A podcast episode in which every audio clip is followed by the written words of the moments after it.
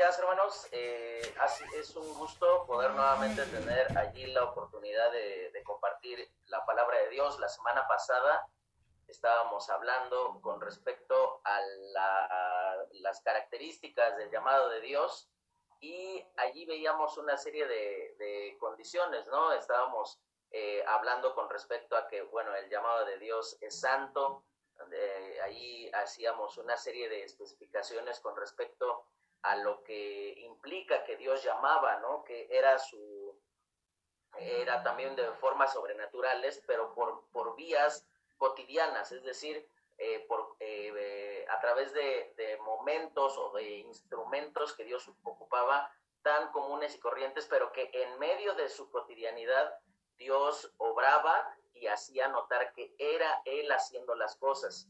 Eh, además de eso, también estuvimos eh, hablando con respecto a que el llamado de Dios era suficiente. En medio de, las cuestiones que nosotros pudiésemos considerar que nos descalifican o que, o que, que no, no somos aptos, Dios eh, decía, ve porque esta es mi voluntad, yo, yo lo voy a cumplir. Pero ciertamente siempre cuando nos enfrentamos a cuestiones que, hablan eh, con respecto a lo que debemos hacer, lo que Dios espera de nosotros, eh, o cuando somos confrontados con, con, cosas que ciertamente nos pueden llegar a incomodar en el sentido de que no estamos en nuestra área de control, no tenemos el control de las cosas, eh, eso nos puede llevar a crear una serie de excusas con respecto a, bueno, pero es que no sé si verdaderamente Dios me está llamando, ¿por qué justo Dios me llama a mí? ¿Por qué tienen que ser de esta manera las cosas? ¿Por qué debería de ocurrir de esta u, otra manera? Y esto nos lleva al hecho concreto de que somos amantes de las excusas. El, el motivo por el cual nosotros confiamos en las excusas es porque nos liberan de responsabilidad y nos permiten desviar la atención hacia cualquier otra cosa que está fuera de nosotros.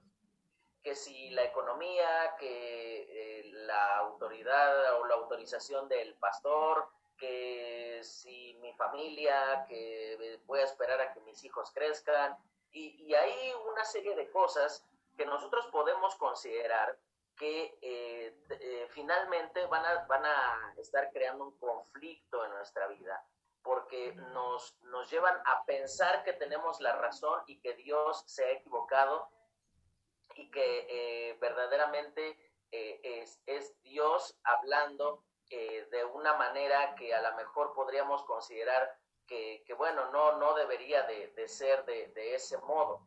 Ahora, eh, algo que me gusta mucho poder hablar con respecto al tema de las excusas es que eh, Nate Saint, eh, uno de los misioneros que dieron su vida ahí en, la selva de Ecuador, ahí con los Aucas, él decía esto con respecto a las excusas. Él decía, siempre tendremos motivos para confiar en las diferentes excusas que nosotros creamos para no seguir el llamado de Dios pero también tendremos muchas razones para arrepentirnos a futuro si decidimos no obedecer a aquello que Dios nos ha llamado. Dios me llamó para ir, no para volver.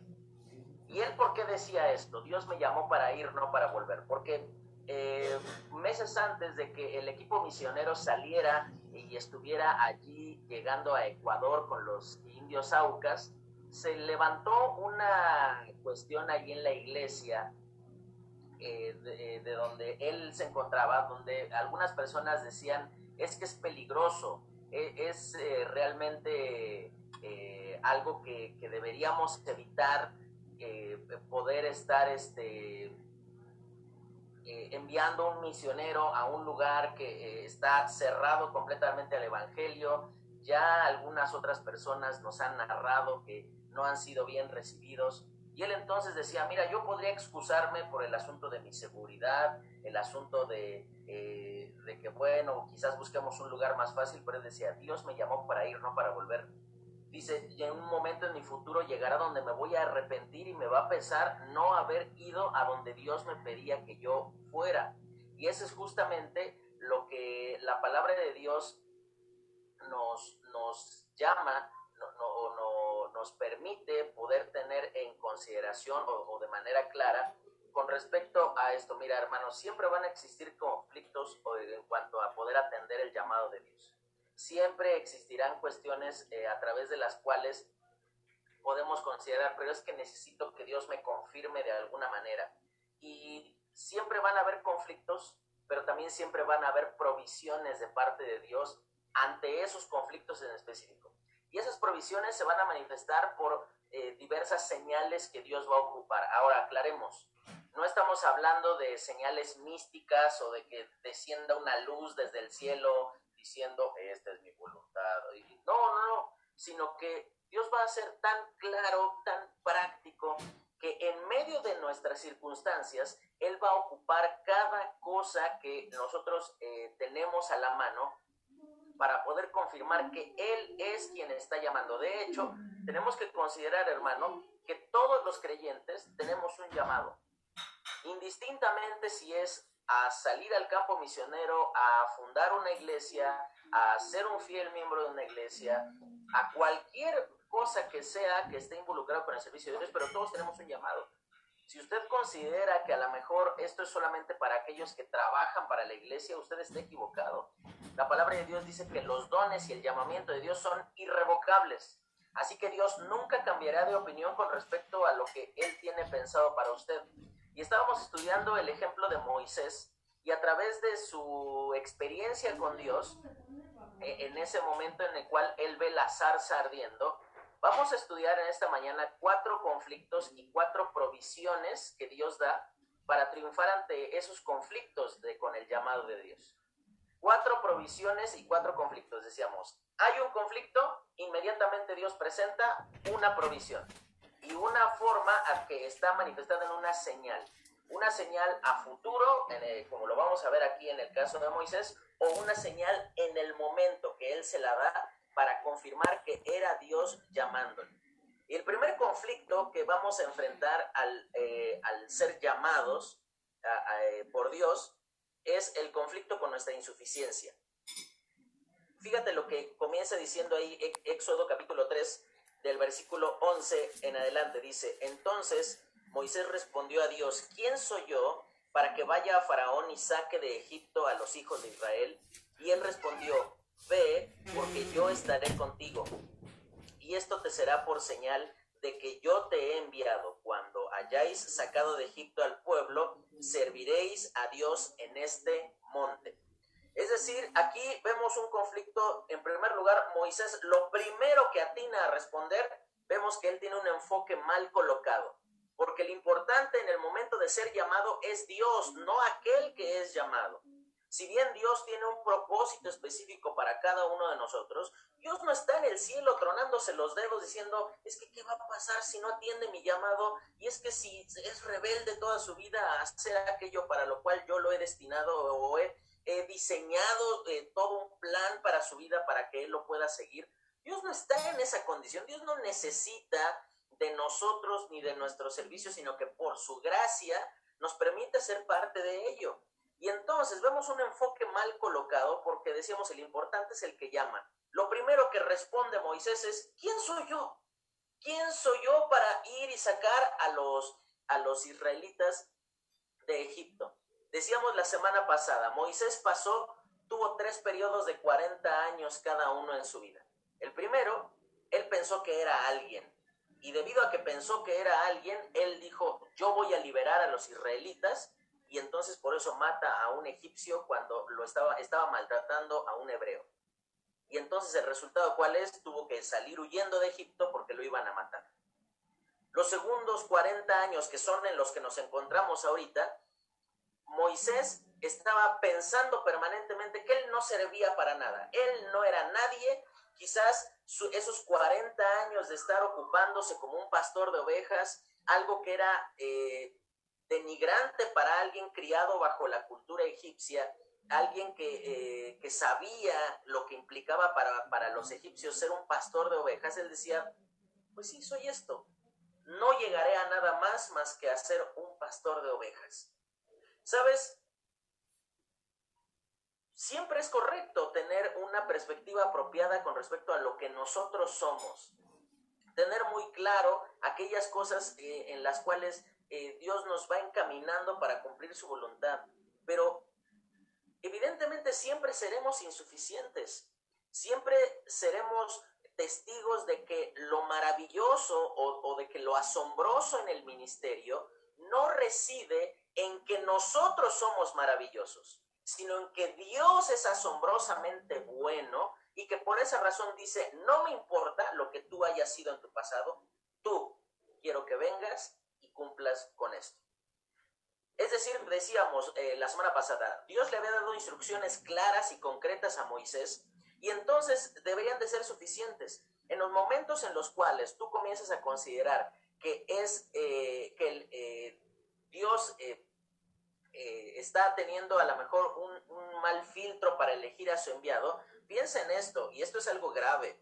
Implícitamente Moisés creía que Dios había elegido mal. Él estaba diciendo así como que, ¿estás seguro? O sea, ¿en serio de entre toda la humanidad, justo yo soy el mejorcito de todos.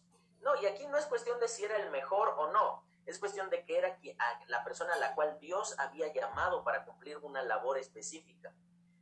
¿Y cuál es la provisión de Dios? ¿Cuál es la respuesta de Dios en base al conflicto de Moisés con su propia insuficiencia y con nuestro propio conflicto? Si tú miras, si tú eh, las cosas que tú haces para servir al Señor, te mirarás eh, permanentemente insuficiente líbrete Dios de que llegue un día en el cual tú pienses que tú eres el causante de las cosas que ocurren en el ministerio. Líbrete el Señor de pensar que tú eres suficiente al estar haciendo las cosas en el ministerio. En realidad ahí estarás fracasando, estarás haciendo algo que no es de acuerdo a la voluntad de Dios, estarás haciendo cualquier cosa menos ministerio. Porque en el momento en el cual Pablo escribe en 2 Corintios capítulo 4 hablando del poder de Dios en el ministerio, dice, pero tenemos este poder en vasos de barro, para que la excelencia del poder sea de Dios y no de nosotros. Qué bueno que te percibas insuficiente, pero el hecho de que seamos insuficientes no significa que no estemos en la disposición de ir y cumplir aquello a lo cual Dios nos ha llamado. ¿Cuál es la provisión de Dios? Pues su presencia.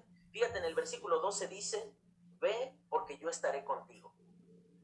Él no le está diciendo, piensa en esto, iba a ir a enfrentar al hombre más poderoso de la tierra, al imperio más fuerte de aquel momento de la historia. Y lo que Dios le está diciendo, no me importa que Faraón tenga un ejército imponente, no me importa que con un chasquido de sus dedos tu vida pudiese llegar de existir, yo te estoy llamando y yo voy a hacerme cargo de ti yo voy a cumplir mi voluntad por medio de ti y a pesar de ti. Y te doy como señal, fíjate lo que dice. Eh, dice, yo estaré contigo. ¿Y eso qué implica? Pues implica dos cosas básicamente. Implica cuando la presencia de Dios está este, manifestada, implica su cuidado, por un lado, y su dirección. Dios le iba, iba a guardar su vida, pero también le iba a enseñar qué era lo que él debía de hacer si tú estás en un conflicto de entre que si, si, si sigo al Señor, si sigo el llamado que Él me ha, me ha pedido que, que tome para mi vida, puedes tener en claro que Dios se hará cargo de ti. Te cuidará el Señor, porque Él es su voluntad. Ni siquiera tú mismo estás tan interesado en que la voluntad de Dios se cumpla, sino Dios mismo. ¿Y cuál es la señal de esa provisión? Dice, ustedes van a servir, van a adorar en este mismo monte en este mismo lugar donde yo te llamé, en este lugar vendrán ustedes y van a ofrecer sacrificios a mí porque yo los he liberado. ¿En dónde estaban? Estaban en el monte Sinaí. ¿Sabes dónde fue que Dios le dio los mandamientos a Moisés después de que salieron de Egipto luego de las diez plagas? En el monte Sinaí. Dios cumplió su palabra. Y mira, a lo mejor tú pides detalles con respecto a, pero es que Señor, ¿qué es, lo, qué es todo aquello a lo cual tú me llamarás a hacer? Mira, te, adelanto algo. ¿Por qué crees que Dios no le dijo a Moisés, vas a liberar a, los israelitas, pero van a ser tan difíciles de soportar, van, van a, agotar de tal manera tu paciencia muchas veces, va a ser tan difícil liderarlo. ¿Sabes por qué no se los dijo? Porque seguramente Moisés no hubiese querido eh, seguir el llamado de Dios. Mira, si Dios nos revelara todas aquellas dificultades que habremos de enfrentar en el camino, nadie seguiría el llamado de Dios. Nadie. Pero bendito sea Dios que Él promete que su gracia, su compañía estará con nosotros para enfrentar esas dificultades. El segundo conflicto que podemos ver que enfrenta Moisés es el conflicto con nuestra ignorancia, acerca aquellas cosas que desconocemos acerca de Dios. Y vamos a ver que ignorar quién es Dios eh, requiere, exige un alto precio en nuestra vida, porque lo inmediato que produce la ignorancia, es decir, desconocer quién es Dios, cómo es Él, qué, hace en medio de las, de, eh, al llamar personas para su servicio, lo inmediato que produce es incredulidad y desobediencia. Fíjate cómo continúa diciendo en el versículo 13. Dijo Moisés a Dios, he aquí que yo eh, llego yo a los hijos de Israel y les digo, el Dios de vuestros padres me ha enviado a vosotros. Si ellos me preguntaren, ¿cuál es su nombre? ¿Qué le responderé? Y él respondió, y, respondió Dios a Moisés, yo soy el que soy. Y dijo, así dirás a los hijos de Israel, yo soy, me envió a vosotros. Además, dijo Dios a Moisés, así dirás a los hijos de Israel, Jehová, el Dios de vuestros padres, el Dios de Abraham, el Dios de Isaac y el Dios de Jacob, me ha enviado a vosotros. Este es mi nombre para siempre. Este es mi memorial por todos los siglos. Ahora, implícitamente lo que estaba diciéndole Moisés a Dios era que, fíjate, este, esto va, va creciendo la insolencia de Moisés. Porque primero le dijo, no creo que estés eligiendo bien, no, no creo que estés eligiendo a la persona adecuada. Pero después, implícitamente, por las palabras que, Moisés dice, si yo llego a, Egipto y le digo a los hijos de Israel este, que tú me enviaste, ellos me van a decir, ¿quién te envió? Moisés le estaba diciendo, así como yo soy un desconocido para los israelitas, tú eres un desconocido para ellos. Nadie nos conoce Dios. Pero, ¿sabes? Eso era pura ignorancia. Era, era pura, puras ganas de excusarse y de decir, ah, mira, yo sí quería ir, pero no sé quién me está llamando, no sé quién eres tú, no sé quién es lo que, eh, eh, eh, quién es el que va a ayudarme a liberar a los egipcios, a los israelitas de los egipcios, entonces mejor nos quedamos así. Mira, esto ya comienza a crecer el tono de la insolencia de Moisés, porque él él a lo mejor pensó, con esto voy a quedar excusado y voy a, quedar demostrado que yo tenía buenas intenciones, pero no fue suficiente. Pero en respuesta, el nombre de Dios queda revelado y Él desea que no desconozcamos nada con respecto a Dios. Mira, te lo pongo así de práctico. ¿Sabes por qué tienes dudas con respecto a si Dios te llamó o no? Es porque no estás pasando tiempo suficiente acá. Mira, el llamado de Dios no se va a aclarar por platicar con alguna persona, por admirable en la fe que pueda ser. ¿Sabes el llamado de Dios cómo se va a confirmar? Por, el, por medio de pasar tiempo con la palabra de Dios. Dios va a dar indicaciones claras y concretas por medio de su palabra, no por medio de lo que suponemos, no por medio de, las cuestiones que, nosotros ahí pensamos que o, suponemos que deberían de ser de determinada manera. Aquí lo que Dios le está diciendo a, Moisés, yo soy el que soy. ¿Qué significa eso? Ese eh, nombre de yo soy el que soy está vinculado, eh, eh, sostiene dos cosas trascendentales. En primer lugar, está vinculado a personajes de renombre. Abraham, Isaac, Jacob. Es decir, él, Dios le estaba diciendo, en primer lugar, yo no soy un desconocido, porque yo fui conocido por personas de renombre entre el pueblo de Israel. Pero en segundo lugar, este, él está diciendo, además de que no soy un desconocido, yo avalo mi existencia por mí mismo, porque yo soy eterno. Por eso dice en el versículo 15, dice, eh, y este es mi nombre para siempre, este es mi memorial por todos los siglos de los siglos. A lo mejor ante los ojos de Moisés eh, resultaría mucho más asombroso que Dios levantara de los muertos a Abraham, a Isaac o a Jacob y que lo mandara con los israelitas a decirle, vámonos para afuera de Egipto. Pero para Dios es suficiente no el siervo, sino el que llama al siervo es suficiente. Él dice, yo soy el eterno, yo soy el que existe por siempre, yo soy el que se revela a sí mismo y existe por sí mismo. Eso es lo que significa yo soy el que soy. Dios no está sujeto al tiempo, a las circunstancias, no está sujeto a la economía, no está sujeto al, eh, buen juicio de alguna persona. Él es. Él existe eternamente. Y debido a esa, a esa cuestión, eh, lo que Dios le estaba diciendo a Moisés es que a pesar del renombre de los patriarcas, dice, yo permanezco para siempre. Yo soy mejor que esas personas que son de grande renombre dentro de mi pueblo. Mi gloria no tiene fin. Y entonces es manifestada la provisión de Dios. Y eh, la, la provisión está manifestada por la persona de Dios, por saber quién es el que nos llama. Y ahí vemos que los alcances de la persona de Dios están basados en que Dios existe por sí mismo, pero se revela a sí mismo. Él, como decíamos, no depende de nada para, para ser él, no depende de, que, de nuestra creencia, no depende de mi aprobación, no depende de mi obediencia para existir. Él es, Él existe por sí mismo, no necesita de nada, no es afectado por nada, de tal manera que Él es absolutamente digno de confianza. Y esa provisión está marcada por medio de dos señales. Dos señales que tú las puedes ver más adelante, dice en el versículo 19, mas yo sé que el rey de Egipto no os dejará ir sino por mano fuerte, pero yo extenderé mi mano y heriré a Egipto con todas mis maravillas que haré en él, y entonces os dejará ir. Y yo, y yo daré a este pueblo gracia en los ojos de los egipcios para que cuando salgáis no vayáis con las manos vacías, sino que pedirá cada mujer a su vecina y a su huéspeda alhajas de plata, alhajas de oro y vestidos, los cuales pondréis sobre vuestros hijos y vuestras hijas, y despojaréis a Egipto.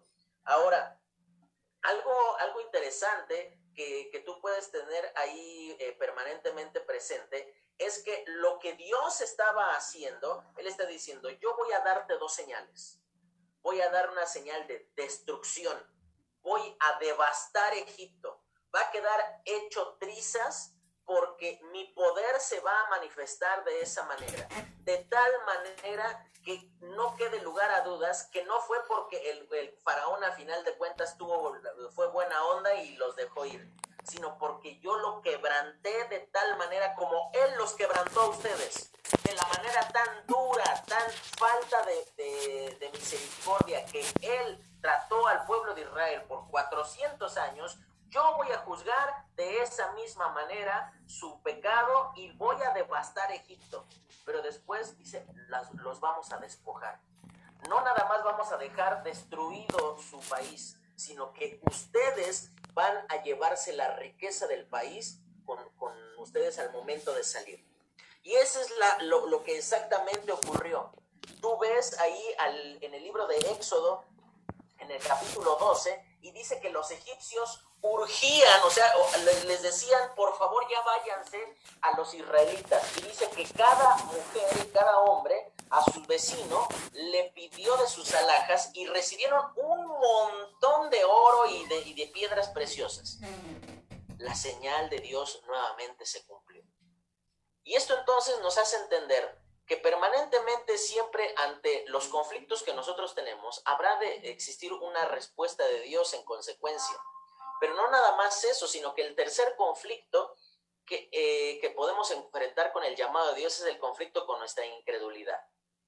Y entonces, eh, ya sube de tono, si te das cuenta, va subiendo de tono el atrevimiento de Moisés. Primero él comienza diciendo, ¿quién soy yo? Pero después, súper atrevido Moisés, dice, ¿quién eres tú? Pero después, no nada más dice eso, sino que en el capítulo 4 Versículo 1 dice, entonces Moisés respondió diciendo, he aquí que ellos no me creerán ni oirán mi voz porque dirán, no te ha aparecido Jehová. Es decir, que aquí eh, Moisés eh, cae en una cuestión sumamente incongruente. Mira, el conflicto con la incredulidad nos remite inmediatamente a las cuestiones incongruentes de nuestra vida. Porque piensa en esto, la incredulidad asevera cosas que desconoce, pero no confía en lo que sí conoce. Te lo vuelvo a repetir. La incredulidad asevera, es decir, asegura que las cosas son de ese modo sobre lo que desconoce. Él no sabía qué era lo que iban a responder los israelitas. Dice, pero no confía en lo que sí conoce. Él se atrevía a adelantar un resultado que desconocía porque no había ido a Egipto pero sí se atrevía a decir que lo que Dios había dicho, las señales y las muestras que Dios había dado eran insuficientes. ¿Te das cuenta cuán incongruentes, cuán absurdos, cuán, cuán eh, vana puede ser nuestra manera de pensar cuando somos dominados por la incredulidad ante el llamado de Dios? Estás confiando en cosas que no te constan. Es que si decido ser misionero, y de repente me quedo sin sustento. No, yo creo me voy a quedar sin sustento y qué voy a hacer allá en, este, en la selva de Ecuador. Entonces, pues para mayor seguridad mejor me quedo aquí. Estás aseverando lo que desconoces, pero no estás confiando en lo que sí conoces. Esa es la tragedia de la incredulidad, que lo primero que, que elimina de nuestra vida es el hecho de que seamos racionales, de que seamos personas pensantes, que tengamos la capacidad de responder apropiadamente a lo que Dios está haciendo y a lo que Dios está diciendo. Él está diciendo, ve porque yo te estoy mandando. Y entonces fíjate la respuesta de Dios. Este, le dice, ¿qué es lo que tienes en tu mano? Ahora, eh, cuando Moisés dice, no te ha parecido Jehová, Aquí implícitamente lo que Moisés estaba diciendo es que Dios tú no eres lo suficientemente convincente ni lo suficientemente digno de confianza como para que yo te siga. ¿Te das cuenta el atrevimiento de este tipo? Él está diciendo, tú no eres digno de confianza. No me has dado las señales suficientes como para que mi vida pueda ser útil en tus manos. Qué atrevimiento de, Moisés. Y en medio de esa cuestión, la provisión de Dios está marcada por su poder. El poder de Dios. Le dice, ¿qué es lo que tienes en tu mano? En tu mano. Él no le dice, ve allá con tu suegro Yetro y trae algo de su casa para que yo te dé una señal. No, sino que él le dice lo que tienes en la mano. Elementos cotidianos que en nuestras manos no sirven para nada, pero que en las manos de Dios son increíblemente milagrosos y asombrosos. En las manos de Moisés una vara iba a ser una vara toda la vida, pero en las manos de Dios una vara se convierte en una serpiente. Porque fíjate lo que continúa. Dice el versículo 3, y él le dijo, échale en tierra, y él le echó en tierra, y se hizo una culebra y Moisés huía de ella. Entonces eh, dijo Jehová a Moisés, extiende tu mano y tómala por la cola, y él extendió su mano y la tomó y se volvió vara en su mano. Ahora, esto nos enseña dos cosas muy rápido. Solo Dios da la vida. Solo Dios puede dar, hacer cuestiones en medio de, la, de la dureza, en medio de lo imposible, Dios puede hacer resultados posibles.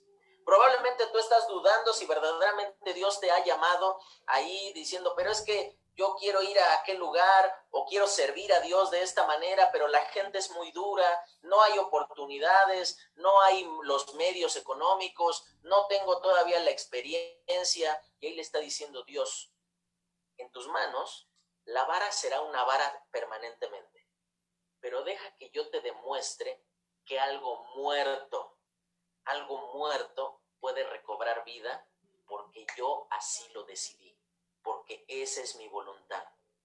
Y entonces No nada más eso, sino que Dios, solo Dios da la vida, o solo Dios produce vida, sino que solo Dios libra de la muerte. Porque piensa en algo. Dice que Moisés huía de la culebra y entonces, este, no sé si notaste un detalle interesante. ¿Por dónde Dios dice que levante la culebra? Le dice por la cola. Mira, no hay que ser muy inteligente para entender que si en algún momento llegas a encontrarte una serpiente, el lugar menos, menos apropiado para tomarla y alejarla de ti es por la cola. Porque ¿qué es lo que pasaría? Yo la tomo por la cola y entonces el animal se va a levantar y ¡pum! me va a morder. Lo que Dios le estaba haciendo a Moisés era una prueba de fe. Él estaba diciendo, tómala por la cola. Yo te estoy diciendo que yo te puedo librar de la muerte. Yo te puedo librar de las dificultades en las cuales tú te puedes presentar. Para ti es el asunto más absurdo y más innecesario que, que podría ocurrir. Pero para mí es la forma de demostrarte que las leyes naturales y las, las cuestiones de sentido común no me rigen a mí. A todos los demás sí, pero no a mí, porque yo estoy por encima de las circunstancias. Era una lección de fe. Pero después le da una segunda señal. Fíjate qué Dios tan bueno, porque dice allí en el versículo 6, eh, dice, le dijo además Jehová, mete ahora tu mano en tu seno. Y él metió la mano en su seno y cuando la sacó, he aquí que su mano estaba leprosa como la nieve. Y dijo, vuelve a meter tu mano en tu seno. Y él volvió a meter su mano en su seno y al sacarla de nuevo, del seno, he aquí se había vuelto como la otra carne. Si aconteciere que no creyeren ni obedecieren a la voz de la primera señal, creerán a la voz de la posterera.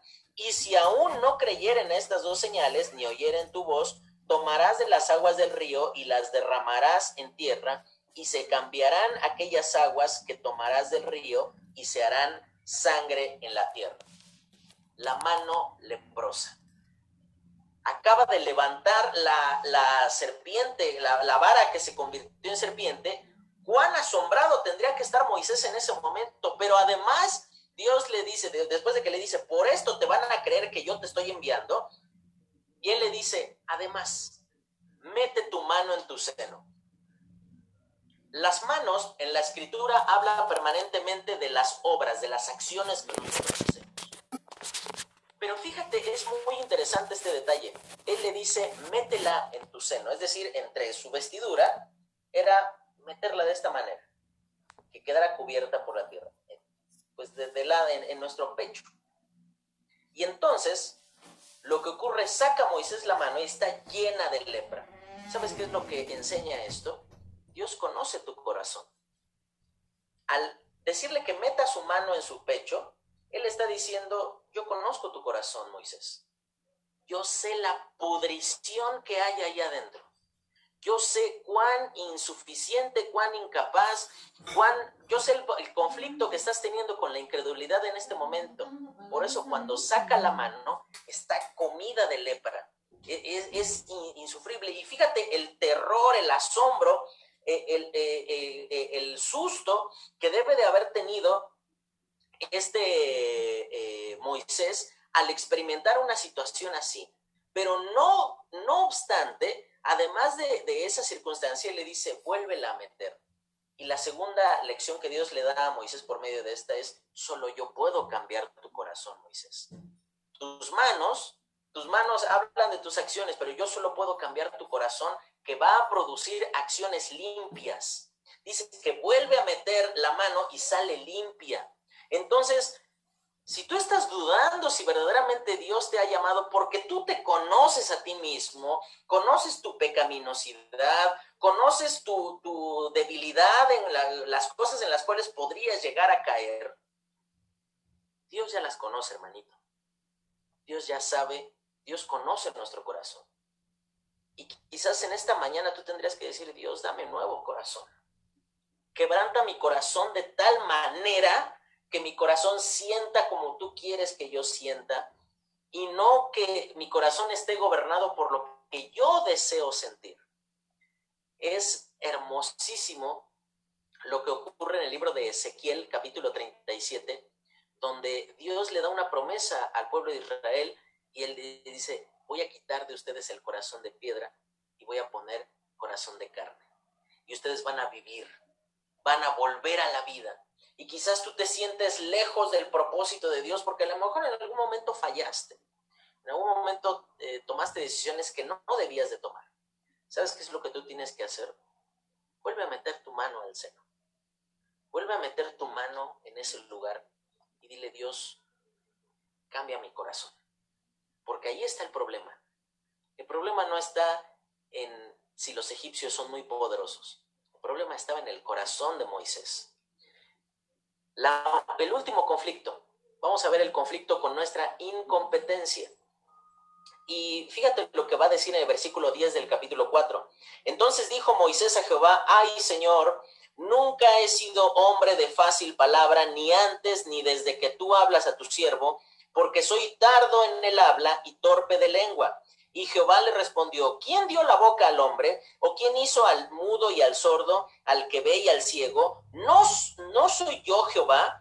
Ahora pues ve y yo estaré con tu boca y te enseñaré lo que hayas de hablar. Y él dijo, ay Señor, envíate ruego por medio de quien, por perdón, por medio de quien debes enviar.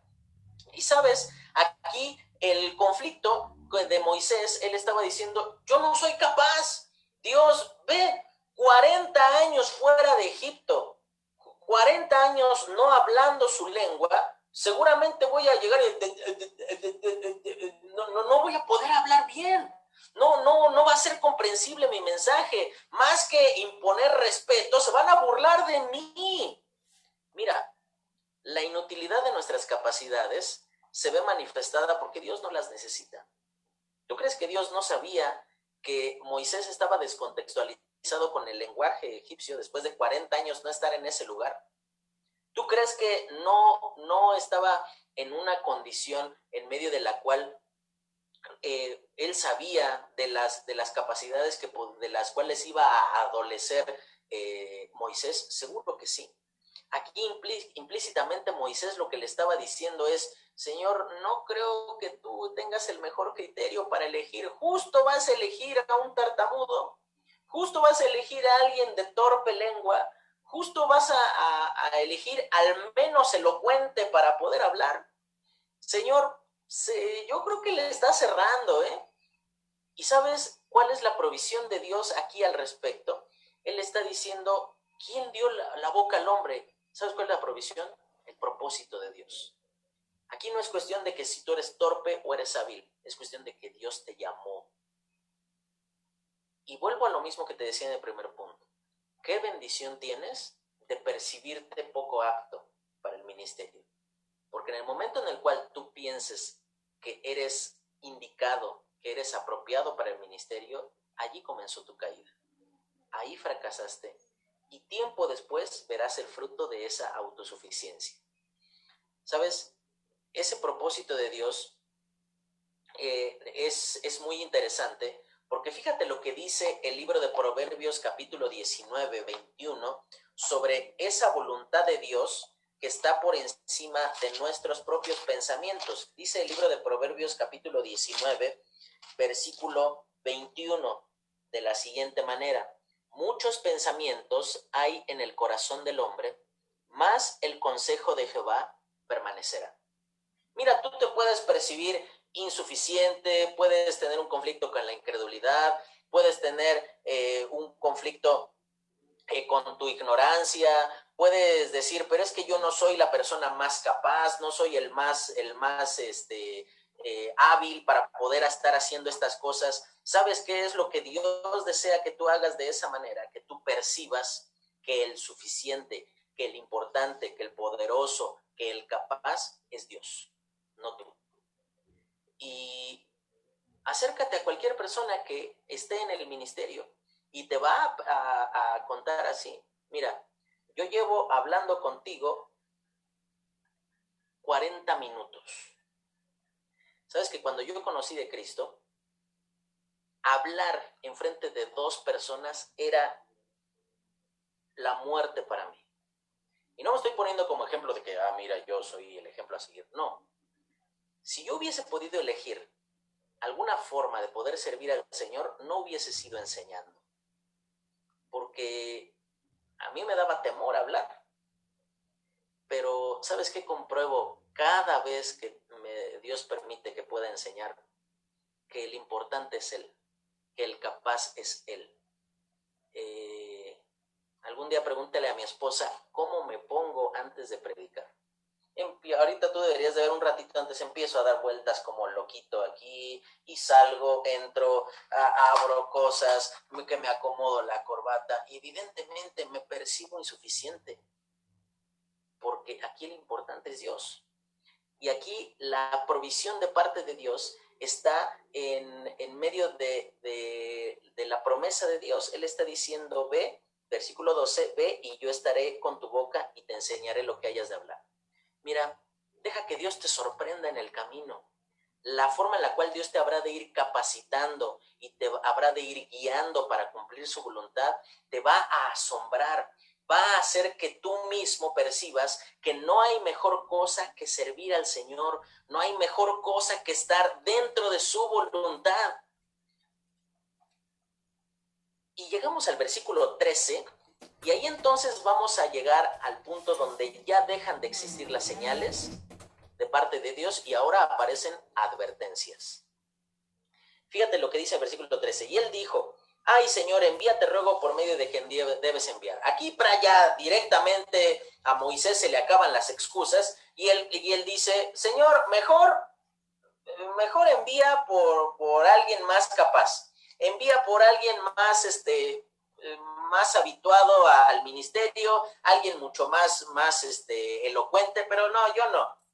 Y ahí entonces, fíjate la respuesta de Dios, dice versículo 14. Entonces Jehová se enojó contra Moisés. Es decir, él ya le dio señal tras señal, respuesta tras respuesta, y él se sigue revelando. Evidentemente ya va a llegar el conflicto y la molestia de parte de Dios hacia Moisés.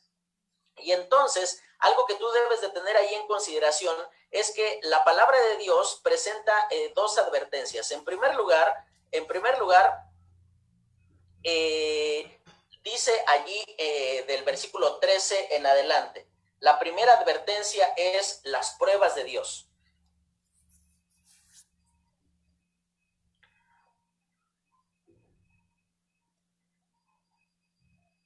Perdón. Va a ser las pruebas de Dios. Y allí lo que Dios le va a adelantar a, a, Moisés es que no va a ser un camino fácil. Por más que yo te esté llamando, no va a ser puro miel sobre hojuelas, eh, Moisés, sino que la vas a tener difícil, pero yo voy contigo. Y ahí entonces, eh, la bendición que de la cual podemos disfrutar en medio de las dificultades es que Dios nos compone en equipo. Y ahí entonces Dios le hace mención, dice el versículo 14, no conozco yo a tu hermano Aarón Levita, que él habla bien, y he aquí que él saldrá a recibirte y al verte se alegrará en su corazón. Y tú hablarás a él y pondrás en tu boca las palabras, y yo estaré con tu boca y con la suya, y os enseñaré lo que hayáis de hacer. Aquí, en medio de las dificultades que habrás de enfrentar, en medio del llamado de Dios, puedes saberte amado porque Dios te puso en equipo porque Dios te ha puesto rodeado de personas que te habrán de ayudar para poder seguir. Y a lo mejor tú vas a decir, oye, pero pues yo no sé si ir de misionero a un lugar donde no hay nadie. Bueno, tienes equipo, porque habrá una iglesia que te envíe, habrá eh, hermanos que te sustenten, y eso es equipo. Mira, el equipo no se, no se califica por la cercanía, sino porque Dios lo ha puesto allí pero después de eso, habla de las órdenes radicales de Dios. Y fíjate en el versículo 21 del capítulo 4. Y dice, y, dijo Jehová a Moisés, cuando hayas vuelto a Egipto, mira que hagas delante de Faraón todas las maravillas que he puesto en tu mano, pero yo endureceré su corazón de modo que no dejará ir al pueblo. Ahí le está diciendo, fíjate que cumplas con mi voluntad, porque presta atención a lo que le dice en los siguientes versículos. Y dirás a Faraón, Jehová ha dicho así, Israel es mi hijo, mi primogénito. Ya te he dicho que dejes ir a mi hijo para que me sirva, mas no has querido dejarlo ir, he aquí que yo voy a matar a tu hijo, tu primogénito. Imagínate cómo le estalló la cabeza en ese momento a Moisés diciendo, ¿quieres que me presente ante Faraón y amenace de muerte a su hijo? ¿Quieres que diga, vamos a matar a tu hijo? Sí, mira, los mandatos de Dios normalmente son radicales. Van a, van a exigir cosas sumamente comprometedoras de nuestra vida. Pero la garantía que tú quieres, eh, que, que tú puedes tener, es que en medio de ese camino de quebranto y dolor y aflicción, es que Dios desea personas, te lo digo de esta manera, Dios desea personas rotas, en el sentido de que su confianza no esté en sus propias capacidades, en sus propios medios, sino en el Dios que llama.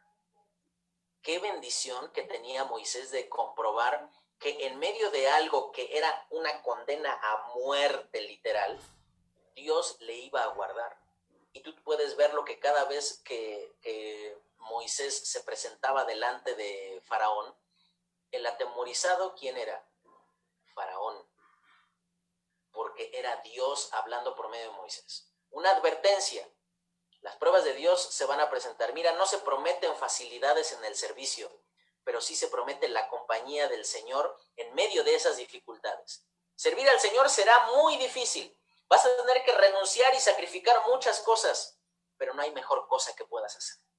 No hay mejor cosa que puedas, eh, en la cual puedas invertir tu juventud y tu vida, que es servir al Señor en medio de, tus imposibilidades, de tu insuficiencia, de tu incredulidad, de tu incompetencia, de tu ignorancia, en medio de todas esas cosas dice, yo soy suficiente. Y la última advertencia, la purificación del Señor. Porque sabes algo, la purificación del Señor habla de que eh, nosotros, de que nosotros no, no somos, no, no, no somos cosas eh, o no somos personas que, por medio de cosas que ocurren en nuestra vida podamos estar eh, allí eh, viviendo de una determinada forma que pueda estar complicando, complicando nuestra, nuestra relación con el Señor, sino por las cosas que permitimos y que pueden llegar a ser cuestionable ese llamado de Dios. Y fíjate lo que ocurre. Dice allí en el versículo 24. Y aconteció en el camino que en una posada Jehová le salió al encuentro y quiso matarlo. Y tú dices, ¿pero qué pasó aquí? Y entonces Séfora tomó un pedernal afilado y cortó el prepucio de su hijo y lo echó a sus pies diciendo, a la verdad tú me eres un esposo de sangre. Así le dejó luego ir y ella dijo, esposo de sangre a causa de la circuncisión. Y Jehová dijo a Aarón, ve a recibir a Moisés al desierto y él fue y lo encontró en el monte de Dios y le besó. Ahora, ¿de qué, qué es lo que ocurre aquí? Tú dirías, oye, lo acaban de llamar y de repente lo quiere matar. ¿Sabes qué? ¿A qué se refiere esta advertencia? No se permite un servicio sin una vida santa y consagrada. Mira, no descanses en que Dios te llamó para considerar que Dios habrá de tolerar tu pecaminosidad no descanses en que tienes ciertas habilidades, considerando que Dios tendrá que tolerar nuestras miserias con tal de que le sirvamos. Mira, Dios puede levantar testimonio de la, por medio de la persona y de las maneras menos pensadas. Nadie es indispensable, hijo. Nadie es necesario en el servicio al Señor. Somos participantes por la pura gracia y la pura misericordia de Dios. ¿Y cuál es el resultado? Termina versículo capítulo 4 y dice en el versículo 30, y habló Aarón acerca de todas las cosas que Jehová había dicho a Moisés e, e hizo las señales delante de los ojos del pueblo. ¿Y cuál es el resultado? Y el pueblo creyó. ¿Recuerdas que Moisés había dicho, no me van a creer, van a decir, no te ha aparecido Jehová, van a decir cuál es su nombre? No preguntaron nada. Porque mira, el Dios que está obrando en tu corazón para enviarte a cumplir su voluntad, también está obrando en el corazón de aquellas personas que habrán de ser beneficiadas en aquella tarea a la cual Dios te ha llamado. qué Dios tan bueno que tenemos, por medio del cual podemos tener tranquilidad y paz, sabiendo que es Él quien nos ha llamado. Puedes tener conflictos, conflicto con tu ignorancia, y ahí la provisión de Dios es mi persona, yo soy el que soy.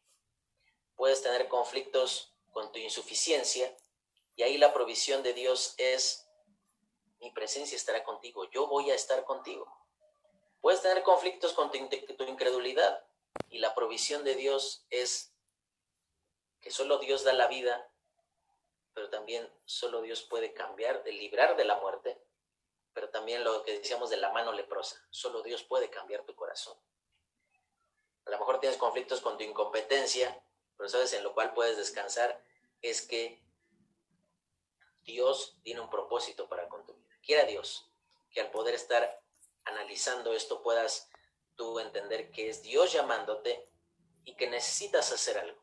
Después de esto, Moisés quedó sin excusas y entre Éxodo 3 y 4 hay una diferencia total en el comportamiento de Moisés. Ves a un hombre valeroso, un hombre lleno de vigor, confiando en que era Dios quien lo había llamado y es la misma confianza que Dios pide que tengamos en él hoy.